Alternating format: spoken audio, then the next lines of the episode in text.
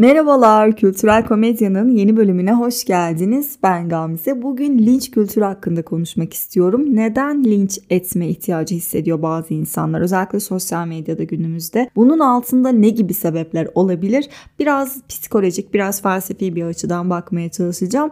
Ama önce linç kelimesi nereden geldi? Çünkü çok ilginç ve absürt bir hikayesi var aslında ve tam olarak sosyal medyada yapılan şeyin arka planı bu hikaye. Çünkü Amerikan Bağımsızlık Savaşı'nda Charles Lynch isimli bir çiftçi zamanla yargıçlık yapmaya başlıyor. Ama zaten asıl mesleği çiftçilik olduğu için herhangi bir hukuki eğitimden geçmiş ya da hukuki konulara bu perspektiften bakabilecek bu kapasitede birisi değil. Mesleği zaten hukuki bir boyutta değil. Kendisi bir mahkeme kuruyor. Bu mahkemede kendisi yine bir yargıç ve İngiliz destekçilerinin ya da İngilizlerin kendince bazı suçlar belirliyor. İşte yaptıklarına karşılık şu suçtur, bu suç değildir, bu suçun cezası şudur, bu böyle infaz edilir. Kendince absürt bir yargılama sistemi ve yasa çıkarıyor. 18. yüzyılda çıkan linç yasaları var Amerika'da hatta. İşte bugün de genel olarak aslında sosyal medyada günümüzde artık geldiğimiz noktada sosyal medyada devam eden bir linç kültürü var. Ama bana göre linç kültürü tarihsel açıdan baktığımızda Sokrates'in idamı da bir linç kültürü. Hypatia'nın yok edilmesi de bir linç kültürü ya da Yunan mitolojisindeki Medusa hikayesi de bir linç kültürü örneği. Giordano Bruno'nun yakılarak öldürülmesi de linç kültürü. Holocaust'a giden antisemitizm de bence yine bir linç kültürü. Pisagor'un ölümü vesaire daha pek çok isim anılabilir. Hatta İncil'de zina yapan kadın olayı var ya İsa'yı Hazreti İsa'yı getiriyorlar ve diyor siz e, bu kadını yargılıyorsunuz bu kadını linç ediyorsunuz. Şu an çok kendi dilimden anlatıyorum hikayeyi ama kadını taşlayıp taşıyacaksanız eğer ilk taşı günahsız olanınız atsın. İşte bu da bir linç kültürü gibi gibi örnekleri var. Yani sadece sosyal medyaya ya da internete ihtiyaç duymuyor insanlık. Hatta İncil demişken Kankan Earth isminde bir mockumentary var. Netflix'te mevcut. Hatta Kankan Burton, Kankon e, Shakespeare de var. Farklıları da vardı şu an hatırlayamadım isimlerini. Onlar da YouTube'da mevcut. İzleyin mutlaka. İnanılmaz komik. Orada böyle bilim insanlarına tarihsel olayları komik bir yerden çok oldukça oldukça ciddi bir şekilde en sevdiğim mizah yöntemi bu şekilde soruyorlar. Orada diyor ki İsa'nın çarmıha gerilmesine ilk linç kültürü diyebilir miyiz? Evet İsa'nın çarmıha gerilmesine giden süreç de aslında bir linç kültürü. Çünkü yönetimin bana göre linç şu. Yönetimin mevcut hükümetin ya da bu artık neyse şu an hükümet olarak totaliter rejimlerin veya farklı bir açıdan bakarsak tarihsel olarak zedelendiği zaman itibarları Bunlar itibarını zedeleyen bazı kitleler belirliyorlar ve halkın yani daha alt kesimdeki halkın orta kesim ya da fikirlerinin rahatsız olduğu insanlara yöneltilerek bu insanlar alt kesimdeki insanlar o insanların linç edilmesi geçmişte o insanlar yakılmış e, öldürülmüş daha peşinin yok edilmesi katliam yani katliama götürülmüş süreçler. Bugün geldiğimizde de insanlar bu öfkesini sosyal medyada klavyelerinin başında tamamen e, gizli bir kimliğe bürünerek yapıyorlar bence. Ve bu eylemlerinin altında yatan ilk duygu hınç duygusu. Çünkü hınç duygusuyla hareket eden bir insan hatta hınç kavramından bahsederken Nietzsche'den ve Max mutlaka bahsetmek gerekiyor diye düşünüyorum. İlk olarak Nietzsche'den bahsedelim.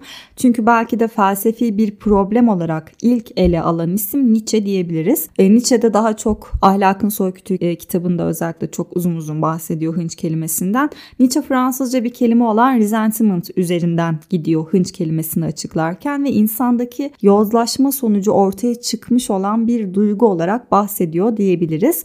Ve hınca kapılan kişi köşeye sıkışan, acılar içinde kıvranan ve ruhu zehirlenmiş bir insan tipi.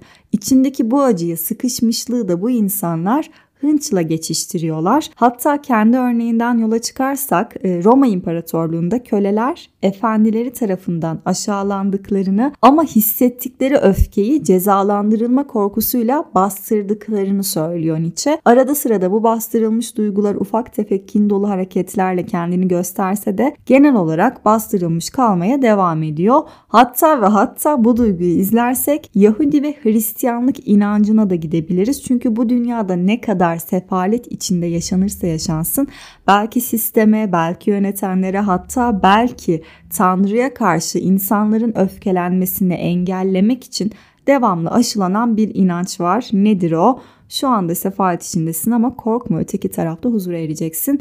Öteki tarafta huzura ereceğiyle oyalanan bu inanç işte insanın kendisine devamlı aşılanan böyle bir insan ne kendini ne yöneteni suçlayabilir ne de kaderi. Çünkü acı çekiyorum ama Tanrı beni mükafatlandıracak bir gün sabret sus diyor. Ama o içindeki hıncı birisine yöneltmek zorunda. Kimi suçlayacak peki? Kendini yöneteni suçlayamıyor. Tanrı'yı suçlayamıyor. Ama bir yandan da bakıyor e benim gibi acı çekmeyen belki maddi belki manevi zorluk yaşamayanlar da var. Bunlar niye böyle diyor. Ve suçlusu yöneten olamayacağı için Tanrı hiç olamayacağı için o zaman suçlu başka bir insandır. Yani benim hınç duymam için karşımda Tanrı yoksa, yönetim yoksa bir insan olması gerekiyor ve o insan kendi başına hınç duygusunun temelinde yatmaya başlıyor. Hatta bu noktada Max Schiller'in e, yorumu bence tam devreye girebilir. Çünkü diyor ki Max Schiller hınç ona göre daha doğrusu şöyle bir kavram. Gelir dağılımı, statü, eğitim ve güç açısından çok fazla eşitsizlikler olan toplumların bir özelliği olarak nitelendiriyor. Şimdi mesela bu kavramlara bakacak olursak bu bağlamda iki filozofun bağlamında e, ülkemizde seneden seneye artan bir linç kültürü olduğunu görebiliyoruz. Neden bu kadar kadar artıyor ya da yine seneden seneye artan bir başkasının acısından zevk alma hissiyatı var. Çünkü toplumun bireyleri ne kadar acı çekerse, gelir dağılımı ne kadar fazla olursa yani birileri 20 tane en üst model arabalara sahipken birileri kerpiç evlerde şehir haberi alırsa ya da çocuğuna yeni ayakkabı alamıyorsa ikinci örnekteki insanların öfkesi yönetime gidemiyor. Çünkü yönetim bu insanların öfkesini, bu insanların temel geçim kaynaklarının olmamasını kendi üzerinden uzaklaştırmak için birilerini ileri sürmek zorunda, birilerini suçlamak zorunda, öfkeyi kendi üzerinden atmak zorunda. Üst kesime kesinlikle yöneltilmiyor bu öfke zaten kesinlikle ilk olarak orta kesim burada devreye giriyor. İşte doktora, avukata, öğretmene şiddet neden artıyor? Çünkü insanlar geliyor her şeyin sebebini orta kesime yüklüyor. Çünkü yöneticiye ses çıkaramazsın. Allah'a zaten isyan edemezsin. E benim bu öfkemi kusmam, rahatlamam lazım bir noktada. Kime kusayım bu öfkemi? İşte orta kesime tabiri caizse kusayım bu öfkemi ve rahatlayayım kendime geleyim diyor insanlar. Bu noktada da özellikle Twitter sağ olsun her gün birilerinin yerden yere vurulduğunu e, özellikle belli meslek gruplarının günden güne oldukça itibarsızlaştırdığını görebiliyoruz. Çok siyasi bir bölüm yapmak istemiyorum ama neyse oraya doğru evrildik. Hemen toparlayayım. E, mesela işte altında dedim ya bir de şöyle bir sebep de var. İnsanlar başkalarının mutsuzluğundan keyif duyuyorlar. Hatta bizim ülkemizde yine bence günden güne artan farklı bir boyut birilerinin derdini dinlemenin altında yatan sebep şu. Başkalarının acısından zevk duymak, haz almak. Hatta Almanca'da bir kelime de var bunun karşılığı olarak. Bizim ülkemizde tam olarak bir kelime karşılığı yok ama Schadenfreude. Ve bu kelime aslında antik Yunan'da da mevcut olan bir kelime. Romalılarda da mevcut olan bir kelime. Yine İngilizce'de de mevcut olan bir kelime. Hani fırtınada savrulan gemiyi kıyıda güvenle izlemekten keyif alan, iş arkadaşları kovuldu ya da bir yanlış ortaya çıktığı zaman içten içe keyiflenen, en yakın arkadaşı kötü bir e, süreçten geçerken mesela kendi haline şükreden insanlar var ya işte onlar bu duygunun esirinde olan insanlar ve başkalarının yaşadığı talihsizlikler onların başına gelmediği için tatlı bir haz duygusu yaşıyorlar. Çünkü aslında herkesin yaşayabileceği olaylar kendilerini kıyasladığı ya da e, karşısındakini kendisi gibi gördüğü için ya da kendini ondan daha aşağıda gördüğü zaman e, kendinden daha üst gördüğü insanların başına gelen talihsizliklere karşı bak gördün mü onun da başına böyle şeyler gelebiliyor duygusu onun acısından yok olmasından manevi olarak yıkım yaşamasından keyif duyduğu için insanlar yine linç etme ihtiyacı hissediyor bence. İşte aslında bu duygunun temelinde de hatta linç kültürünün temelindeki bütün duygulara bakınca birbirine bağlanıyor bağlanıyor. Hınç başkasının duygusundan haz almaya bağlanıyor. Başkasının acısından haz almak, e, başkasının acısından duyulan o mutluluk hissiyatı biraz hasete bağlanıyor. Çünkü hasette de ne var? Mesela en ünlü isim Melanie Klein olduğu için onun tanımı üzerinden gidersek arzulanan bir şeyin başka birine ait olduğu ve bizi değil de onu mutlu ettiği inancının yol açtığı bir duygu ve bebeklikten itibaren her insanda olan bir duygu. Haset eden kişi şöyle düşünüyor. Onda var, bende neden yok. Ve bu dürtüyle onda olanı da yok etmeye çalışıyor ki böylelikle artık ikimizde de olmayacak. Yani ben mutlu değilsem sen de mutlu olmayacaksın. Bende yoksa sende de olmayacak. İşte onda vardı ama artık onda da olmadığı için onun bu yıkımı bana keyif de verecek. Oh diyor Schadenfreude işte tam olarak bu hatta. Ve hasette artık başkasının mutluluğuna ya da sahip olduğu maddi manevi değerlere dayanamama, tahammül edememe var. Ve haset ile hareket eden kişi hem kendine hem karşı tarafa zarar veriyor aslında baktığımızda. Bugün bizim kem göz dediğimiz ve her toplumda inanışı olan bir kavram haset. Kıskançlıkla çok alakası yok bence. Haset daha yıkıcı bir kelime ve bu haset duygusundaki yok etme dürtüsü de hınçla gerçekleşiyor baktığımızda. Linç kültüründe bu yok etmeyi günümüzde artık sosyal medyada itibar, ün, kişilik, karakter yani her anlamda yapıyor insanlar ve bunu yapanların çok sağlıklı insanlar olduğunu ben düşünemiyorum açıkçası. Haset herkes de olabilir belki bu duygu ama bunu belki dizginleyebilmek önemli. Yani bir olay hakkında herkesin farklı fikirleri olabilir. Bunu dile de getirebilir ama hedef gösterip lanet olsun nasıl yaparsın yan öl sen kendinden utan sen nasıl bir insansın bu biraz anormal bir durum olarak geliyor bana. Bir nevi ahlaki olarak kendimizi o insandan o kadar çok üstün görüyoruz ki bak benim bildiğim şey düşündüğüm şey çok doğru ben senden üstünüm gel sana ahlak dersi vereyim gibi oluyor ve bu benim çok kaçındığım bir konu. Mesela birisine tavsiye verirken de yani şöyle bence herkes yaptığı eylemin iyi kötü sonucunu idrak edebilecek kapasitede. Yani o yaparken iç ses insana emin olun diyor. Bak yapmasan daha iyi olur sanki. Ya da bu düşünceni alenen açıklamak birilerini rahatsız edebilir şeklinde iç sesimiz bence zaten konuşuyor. Ben öyle düşünüyorum yani. Ama artık yanlış dediğimiz şey her neyse yapan da biliyor. Yani içinde bazı acabalar oluyor ama belki umursamıyor. Şimdi ben bu insana bir kere söylerim mesela bana göre yaptığın şey doğru değil derim. Ama devamlı çok yanlış, çok yanlış, lanet olsun sana nasıl hala devam edersin, nasıl böyle davranırsın dedikçe artık karşımdakini de alçaltmış oluyorum. Kendimi de fazla yüceltmiş oluyorum bence. O da biliyor ya da hissediyor bir şeylerin yanlış olduğunu. O yüzden birilerine tavsiye verirken dahi ben e, bir kere veririm, ikinciyi asla vermem. Çünkü bu sefer sanki ben çok ahlaki açıdan üst bir bireyim karşımdaki ahlaki açıdan vasat ve benim bildiğim doğru sen benim bildiğim gibi davranacaksın. Bu davranışından vazgeç gibi çok üst bir pozisyondan bakmak gibi yorumluyorum. Dolayısıyla baktığımızda sosyal medyada da bu kadar insanların farklı eylemleri karşılığında her bir kişinin ben böyle yapmazdım, senin yaptığın şey çok yanlış, bu çok yanlış, bu çok yanlış şeklindeki söylemleri, hakaretleri, linç kampanyaları vesaireye baktığımızda bunu yapan insanların ahlaki bir boyut olarak kendilerinde psikolojik bir yetersizlik olduğunu da düşünüyorum. Yani ben ahlaki açıdan o kadar üstünüm ki ben o kadar her şeyi doğru biliyorum ki sen çok yanlışsın. Dolayısıyla linç edilmelisin gibi bir bakış açısı doğuyor baktığımızda. Bu arada farklı bir konu olacak ama mesela antisemitizm de bana göre bir linç kültüründen sonra çıkmış bir şey. Çünkü özellikle Birinci Dünya Savaşı sonrasında Almanlara bakacak olursak maddi açıdan bir yıkım içindeler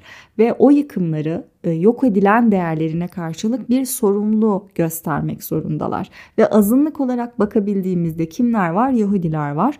Özellikle de mesela kirli olarak değerlendirdikleri, günah olarak değerlendirdikleri bankacılık sisteminde bütün bu bankacılık sistemini Yahudilere zamanında verdikleri için maddi olarak onlar belki Birinci Dünya Savaşı'nın ardından bir refahta olduğu için Almanlar bir maddiyatsızlık içinde boğuştuğu için Yahudileri suçlamışlar, hınçlı hareket etmişler ya da Holocaust'a giden süreçte tüm üst düzey Nazilere bakarsanız hepsinin arka planında bir başarısızlık öyküsü olduğunu görebiliyorsunuz. Joseph Goebbels'ten bahsetmiştim mesela propaganda ilk bölümümde, propaganda bölümünde. Joseph Goebbels e, Yahudilerin tekelinde olan yayın evlerinden devamlı ret almış bir insan.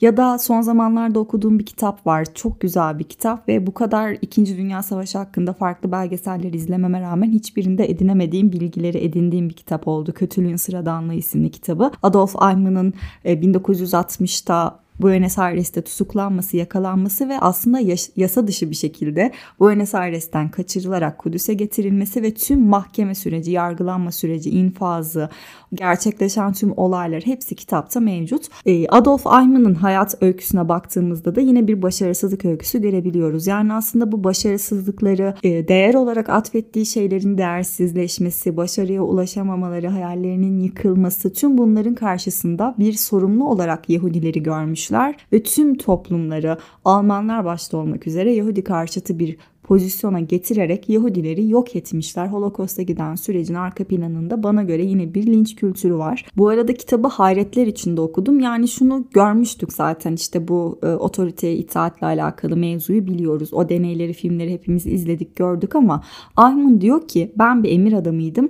Bana o emir babam için gelmiş olsa hiç düşünmeden babamı da aynı şekilde kampa götürürdüm. Pişman değilim. Ben görevimi yaptım. Yine olsa yine aynısını yapardım demiş. Ve kitapta şunu da gördüm gördüm aslında linçlenmeyeceksem eğer çok da adil bir e, süreç değil yargılama süreci. Ne açıdan adil değil derseniz Çingeneler açısından. Çünkü toplama kamplarında yok edilen ırklar arasında Yahudiler var ama Yahudiler gibi yok edilen başka bir millet daha var. Onlar da yine bir toplama kampında katliama maruz kalmışlar. Çingeneler mesela ama Çingenelerle alakalı verdikleri kararı yargılama sürecine bakarsak nasıl farklı dolambaçlı kararlar vermişler. Olayları nasıl çarpıtarak farklı kanun maddelerine daha az ceza gerektirecek kanun maddelerine atıf yapmışlar görebilirsiniz. Neyse yani bu Holocaust'un arka planına bakarsak yine hınç duygusunun yattığını görebiliyoruz. Pek çoğu kendi başarısızlıklarını Yahudilere kendi elleriyle verdikleri yine işte bankacılık sistemi onların zenginleşip kendilerinin özellikle fakirleşmesinin hıncıyla ve hasediyle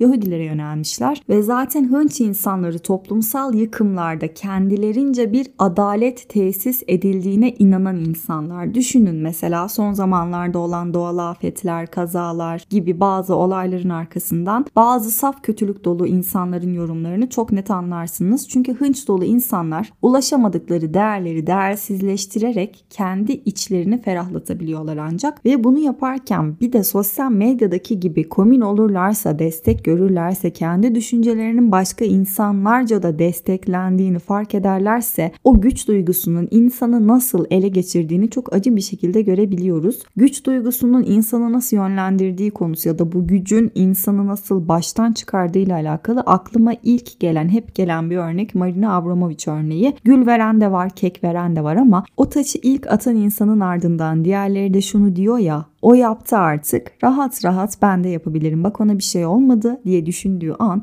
bıçak, jilet, silah hepsini kullanıyor insanlık. Bir cümle var ya çok klişe olacak ama insanlık gerçekten de tek vahşi hayvan diyebiliriz. Bu şekilde linç kavramını, linç kavramının altında yatan farklı duyguları anlatmak istedim bu bölümde kendimce. O zaman bir sonraki bölümde görüşmek üzere. Kendinize iyi bakın. Hoşçakalın. Bay bay.